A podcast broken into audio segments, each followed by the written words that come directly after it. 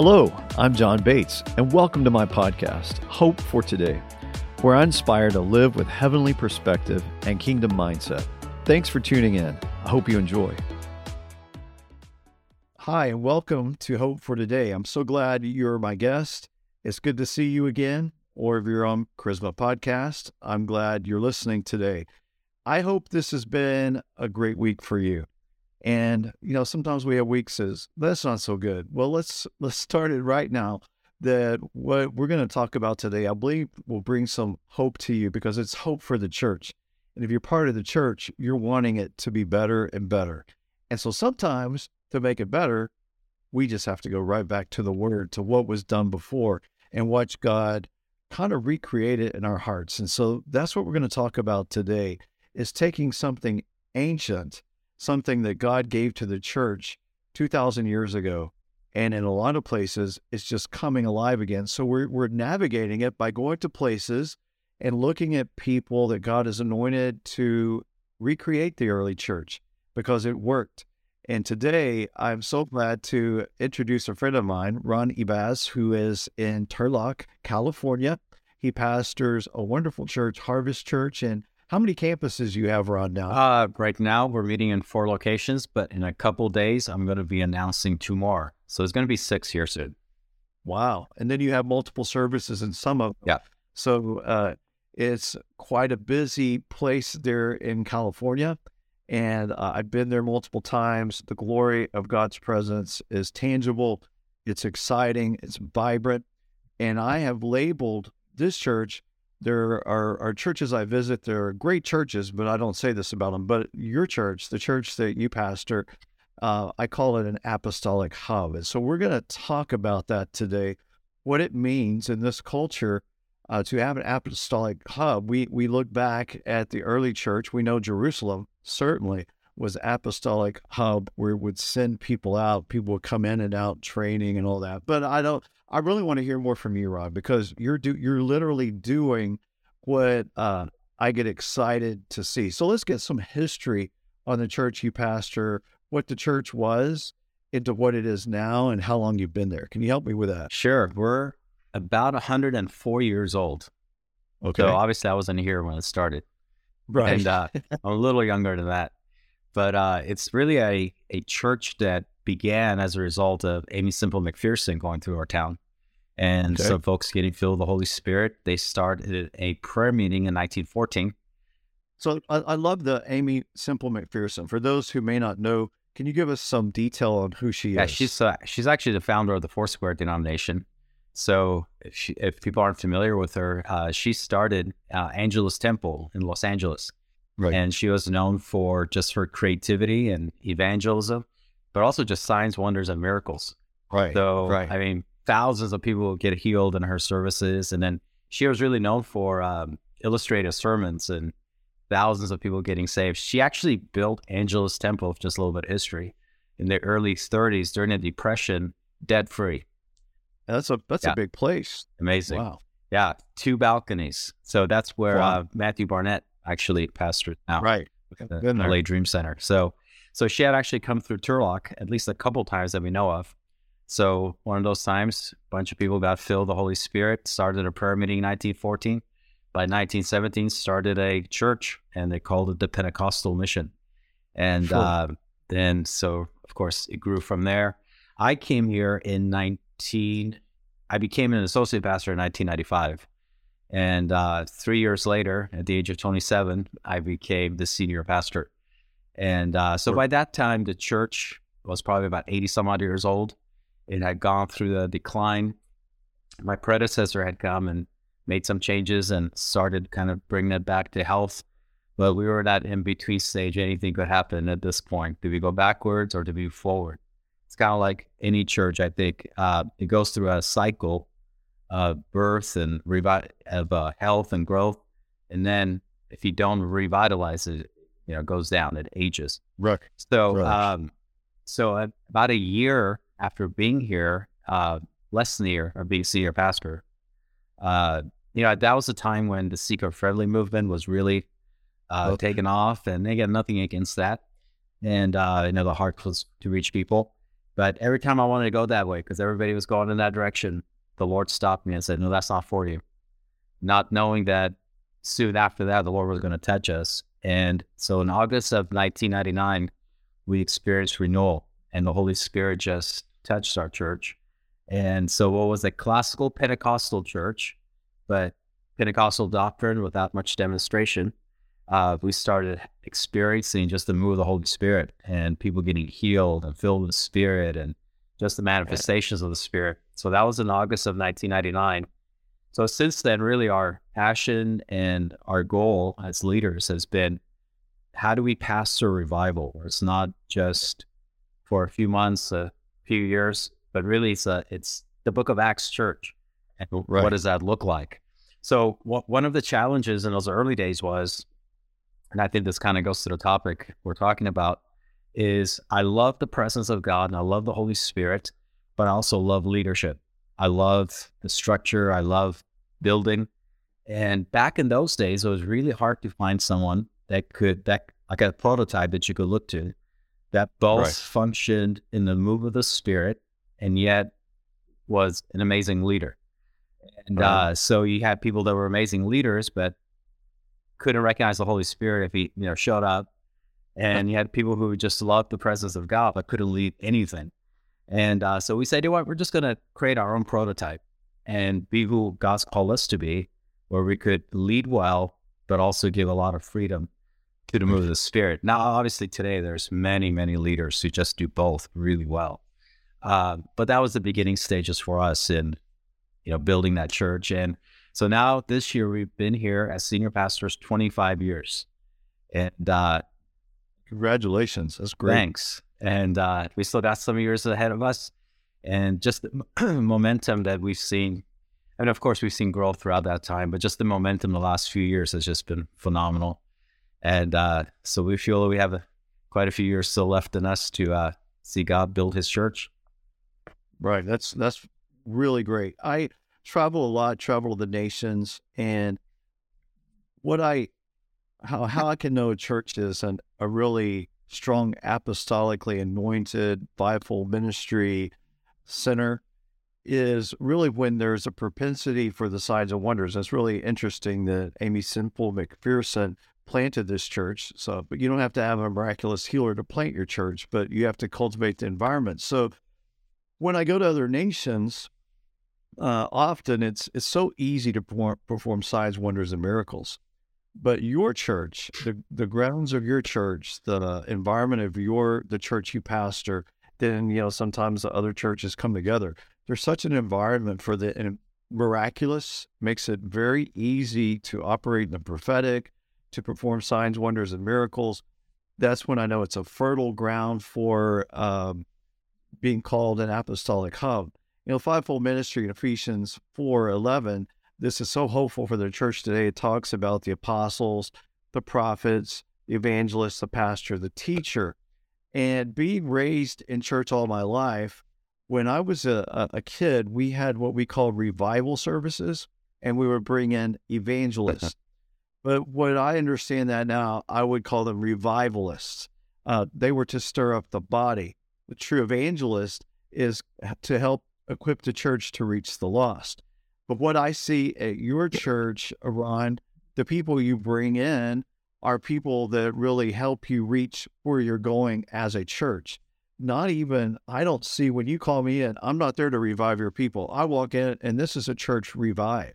This is a church alive. This is a church planting and sending and speaking life into your community, even into the politi- political arena. And that's what an apostolic hub does too. So let, let's talk a little bit about your involvement in your communities as a church because you're bleeding over outside the church walls. How are you affecting your community? Yeah, you know, it's interesting. I was thinking about this the other day, actually. I remember when I first came, you know, there's those prayers that you pray as a young pastor, really scared uh-huh. pastor your first church, right? So I remember right. one of the prayers was um, actually it was more of a declaration, but I think it was a Holy Spirit declaration. I said, God, I will I will give my life to this place if this is where you've called me. And I said, and I want to change the culture of our community. And I think that's right. really what a church is called to do. And I Right. Whether you want to call it a apostolic hub church or I think just the church. We need to Right. uh, change the culture of our city. So at that time, and, I, and I've been I've lived in Turlock most of my life. So I was raised here, um, and our town was very was not very charismatic. There was never really a large charismatic church in our city or Pentecostal church. It was a very traditional, kind of closed off kind of a city. So in my heart, I would say, God, I want to have it change the culture of our city where there's just a move of the spirit all across our city, you know, all across the churches. Now, 25 years later, it's amazing. You don't have very many churches in Turlock that are against the gifts of the spirit. Now, Wow. they might not be totally flowing in it, but so many of them Right. now that used to be cessationists are actually open to the spirit. Uh, Wonderful. just amazing. I think that's just a little bit of the spiritual byproduct of it. But Right. one of the things I've learned is, you know, you don't have that much to say spiritually to a city unless you really make practical uh, in- inroads and do practical Right. things in a city. So over the years, we've done a lot of things from uh, feeding the poor, from you know giving out groceries and things like that to the community, like many churches do. We helped start a gospel mission here in our city. But one of the things I think in recent years that we've really gotten involved with also is the uh, the government of our city and and different things like that. So obviously, I'm pretty involved with our mayor and and city council Right. members, and really, because one of the things I realize is they need a pastor. So the way I approach our city is I don't pastor just Harvest Church. I pastor Turlock, and uh, so Right. there's thousands Oh. of people in our city that don't realize I'm their pastor, but So but I'm their pastor. And uh, so when it comes to people running for office or being in office, I really reach out to them just to be a pastor to them. And uh, it's amazing. It's how many of them, even if they have their own church uh, that they go to, is they really appreciate it when you reach out and be there to support them and pray for them. Because you know a lot of a lot of pastors try to stay away from politics, and Right. uh, so even so, when their own people run for office, they don't say much. They're not there really to support much because they think it's political. But you know what? Politics is what shapes the future of cities. right. So we have to get involved with it and bring kingdom principles and uh, kingdom values. So really try to pastor the political uh, people in our city who make decisions. And it's amazing, you know, they have a lot of the same problems we do and uh, people in our Right. church do. And they just appreciate someone that they could trust and who will genuinely love them, care for them, and pray for them. So one of the other things we've done, besides just different involvements in our city and and uh, reaching out to uh, and ministering to our police chiefs and fire chiefs and, and all that is we try to um, buy things for our city. Because one of the things I realized is secular people who uh, aren't believers, they think the church is irrelevant because the church doesn't pay property taxes or sales tax. right. So right. I thought to myself some years ago, I thought, well, let's speak their language. Let's make actually a practical um, uh, contribution to the city that they could understand that will actually blow their mind because churches don't do this. And uh, so Right. since then, we've done different things such as, you know, buying police dogs for cities. Uh, so every city that we have a campus in, we've done, we reached out to the police department and said, what do you need that we could buy you? So That's so for a couple smart. of them, we've bought police dogs uh, that have been trained. Uh, one city, um, on a couple different occasions, they didn't want any dogs; they wanted ballistic equipment. So, so we bought them bal- ballistic equipment, and then just recently uh, for Turlock, um, they wanted a um, police drone. So we bought them a really expensive police drone That's, that's cool. going to be going into Oh. commission here pretty soon. But just practical things like that that are out of the box, I think Right. that um that I, I really it's an inroad, I think, to be able to speak, have a platform to speak into the leaders of your community. So now our Right. our church is used because we're also next door to City Hall. We're used all the time for state of the city addresses, for the swearing in of the police chief, and so and then of course I'm there to pray and and uh, and Right. be a voice. So just some practical things like that. Well, uh, uh, thank you for sharing all that. And uh, I want to talk a little bit more. We're just kind of flowing through this about how apostles really are or should not be afraid of politics. Um, I was in a Central American nation last month. Uh, I don't want to share where I was because of who I'm about to talk about a little bit. And I was asked to address their Congress, which I love. Address them, ask for prayer support or, or their prayer needs. They shared them with me. I prayed them back over the Congress. I thought, this is great. Well, I went to a gathering of uh, ministers and shared that about speaking at your Congress. They were highly incensed and greatly insulted that I would even associate with these political people. Wow. I thought, man, you're missing. They're asking for help. They're asking for prayer. So somebody from the outside's having to come in and facilitate prayer for what you guys should be doing. So even in our nation, we have been taught uh, there's such a separation of church and state. Don't touch it. Stay away. How how have how did you facilitate that even in your church culture that we're now in link spiritually with the politics uh, or the not the politics perhaps, but the culture yeah. to influence it. How did you get your church there? Uh, really, I mean, I was always kind of a little outspoken, but I think uh-huh. um, going through COVID, like all of us, I think it really was a dividing line for everyone. And right. I think everyone kind of just went into their corners. And one of the realities for, I think, all of us during that time was, you know, um, the middle doesn't work. In right. the middle, you don't reach anyone. Now, at the same time, I don't think I'm called to be, uh, you know, wave the flag of the Republican or the Democrats, um, right. because neither one represents the kingdom. Uh, right. But really approach it as more kingdom values. So, right, you know, and I heard somebody say this, I forget who it was. They said, you know, the church hasn't become political, the, the politics has become spiritual. And oh. today, you know, politics is so spiritual, isn't it? Whether we're talking right. about, you know, uh, abortion or, uh, you know, all sorts of, I mean, you, you named the topic right now going on. It's very spiritual. So, right. as pastors, as leaders, we have to stand up and give not only voice, but give context to what's happening in our culture. So, we have to interpret culture through the lens of scripture.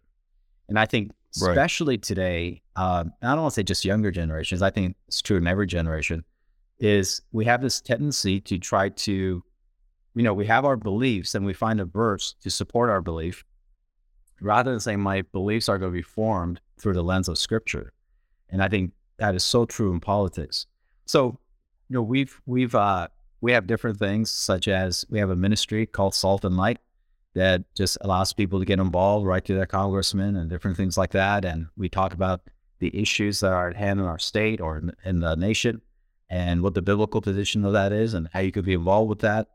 Um, you know, we have our, you know, mayor and others come through and we have them stand up, we pray for them and, you know, different things like that. So we make it very normal um, that we're involved with our city, we're involved with the government, we're involved with all these things because the church used to have a voice. So if the righteous don't stand up and have a voice, in that vacuum, you create, um, you know, not you, you, create a void for evil to right. come in and, and negative things to come in.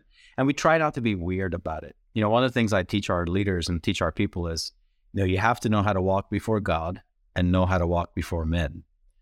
So right. you have to make the nat- supernatural natural in how you deal with politicians and and different people like that. So you know, and on a regular basis, I'll give our city leaders and politicians, you know, many times the Lord gives me a word for them.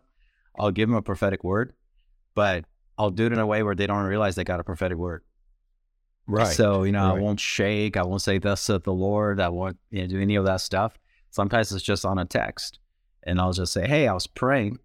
You came to my mind, and this is what I feel like I'm supposed to tell you. And uh, just happened the other day, um, one of the leaders in our city who is under a lot of pressure, they were just on my heart. I sent him a text and I said, Hey, you don't have to respond back to this. I was just praying for you. This is what I feel like I'm supposed to tell you. And next morning they said, Wow, I'm so glad you sent me that. I really need to hear that today.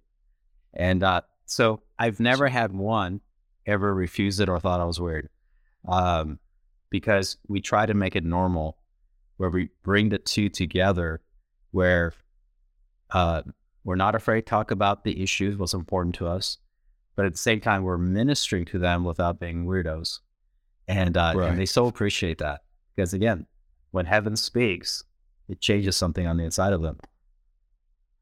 That's awesome. I, I appreciate that. Now, I appreciate what you're doing there at Turlock and in the surrounding communities, surrounding cities where you're planting churches and about to plant two more. And uh, something else that speaks highly of you, Ron, is your wife, Jennifer. And uh, Ron and Jennifer co pastor together. And uh, he serves really, I would say, strong apostle. She's a prophet. They have a wonderful ministry together last time Jennifer, the both of you are coming uh, later in the year to speak at, at our fellowship. But last time Jennifer was here, she brought her assistant, and uh, me and my wife took them on the way to the airport to the mall, and I just passed out gift cards. Go shopping. You have to spend it all here, and then we're leaving in an hour.